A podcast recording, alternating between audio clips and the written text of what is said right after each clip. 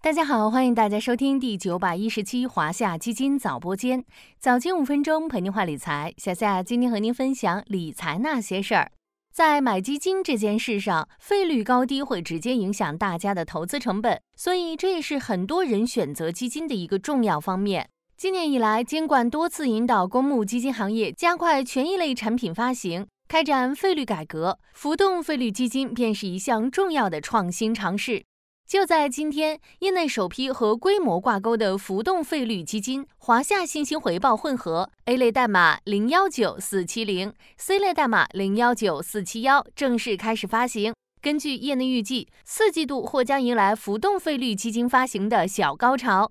浮动费率基金究竟怎么浮？好在哪儿？有哪些亮点？今天小夏就跟大家聊聊浮动费率基金哪些事儿。浮动费率基金顾名思义，收取的基金费率不是固定的，而是根据某个指标上下变化的。这个费率通常指的是基金管理人收取的管理费，和基金的某个具体指标直接挂钩。其实啊，浮动费率基金并不是新鲜事物，早在二零一三年就开始批量出现，随后经历了二零一六年起的暂缓审批，二零一九年又重新放开。一直到今年，这类产品又出现了启动消息。七月八日，证监会在启动公募基金费率改革工作中明确，在坚持以固定费率产品为主的基础上，研究推出更多浮动费率产品试点，完善公募基金产品谱系，为投资者提供更多选择。八月二十五日，二十只浮动费率基金集体获批，引起市场高度关注。在之前的创新中，浮动费率一般是和业绩表现直接挂钩的。当基金收益比较好的时候，就多收管理费；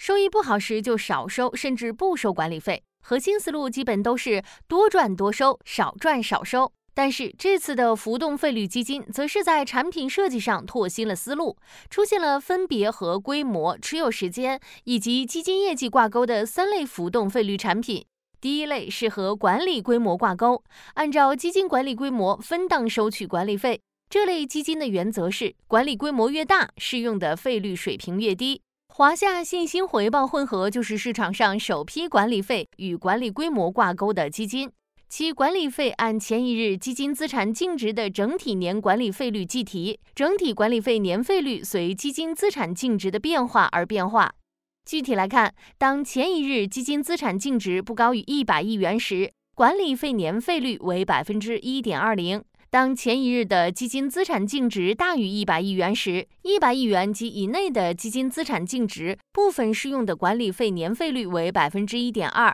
超过一百亿元的基金资产净值部分适用的管理费年费率为百分之零点六零。这样的费率设置充分体现了基金管理的规模效应。当基金管理规模超过一百亿后，管理规模越大，适用的费率水平也越低。需要注意的是，这类基金规模优势往往更加明显，在浮动费率设计下，基金运作状态也会更稳定。第二类是和投资者持有时间挂钩，按照持有份额时间分档收取管理费。这类基金的原则是，持有时间越长，适用的管理费率越低。对于投资者来说，持有基金的时间越长，管理费率越低，长期持有的体验感也更好。需要注意的是，这类基金其实更适合具有长期投资目标的投资者。第三类是之前就有过的，和基金业绩挂钩，按照基金业绩表现分档收取管理费，费率水平双向浮动。通常来说，这类基金的管理费由基础管理费和业绩报酬两部分组成。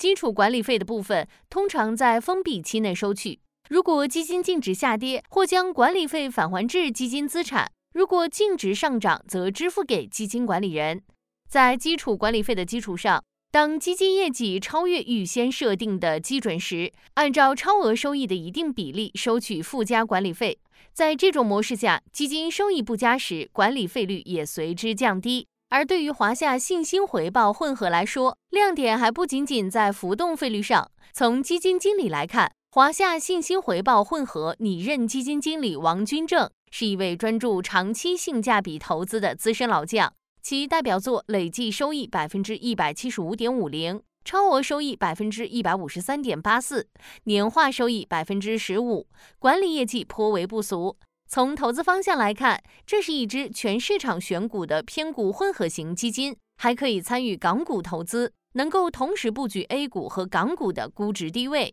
华夏信息回报混合 A 类代码零幺九四七零，C 类代码零幺九四七幺，将于今天十一月一日起正式发售，感兴趣的小伙伴不妨多多关注哦。好了，今天的华夏基金早播间到这里就要结束了，感谢您的收听，我们下期再见。